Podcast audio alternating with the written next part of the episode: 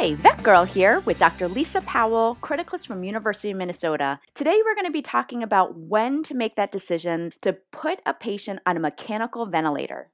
The decision to put a patient on a mechanical ventilator should not be taken lightly. It is a very intensive therapy and it's also expensive, usually running anywhere from 1,000 to $1,500 a day to mechanically ventilate. So, when do we know when to ventilate a patient? There's a couple of subjective and objective things that you can look at, and that's what we'll discuss today.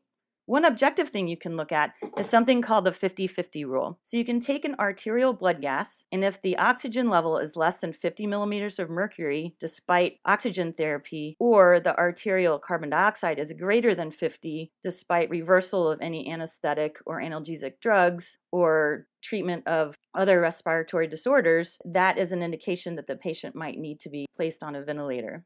Respiratory fatigue can also be an indication, even if the patient is oxygenating fairly normally, because the effort it takes to oxygenate can cause their muscles to fatigue and then they can decompensate and need to be placed on a ventilator. You can also use pulse oximetry, and if the patient is tachypneic and dyspneic and the pulse oximetry reading is less than 90%, again, despite oxygen therapy, that could be an indication that the patient needs to go on the ventilator. A venous blood gas can be used if the patient has good perfusion and might be easier to get in our smaller patients versus an arterial blood gas. Uh, but you need to be careful when you're assessing oxygen on a venous blood gas because it doesn't always reflect truly what arterial oxygenation is. You can look at a venous blood gas to assess respiratory fatigue and look at the carbon dioxide level. And again, if it's greater than 50 in a patient that is well perfused, then that could be an indication to ventilate.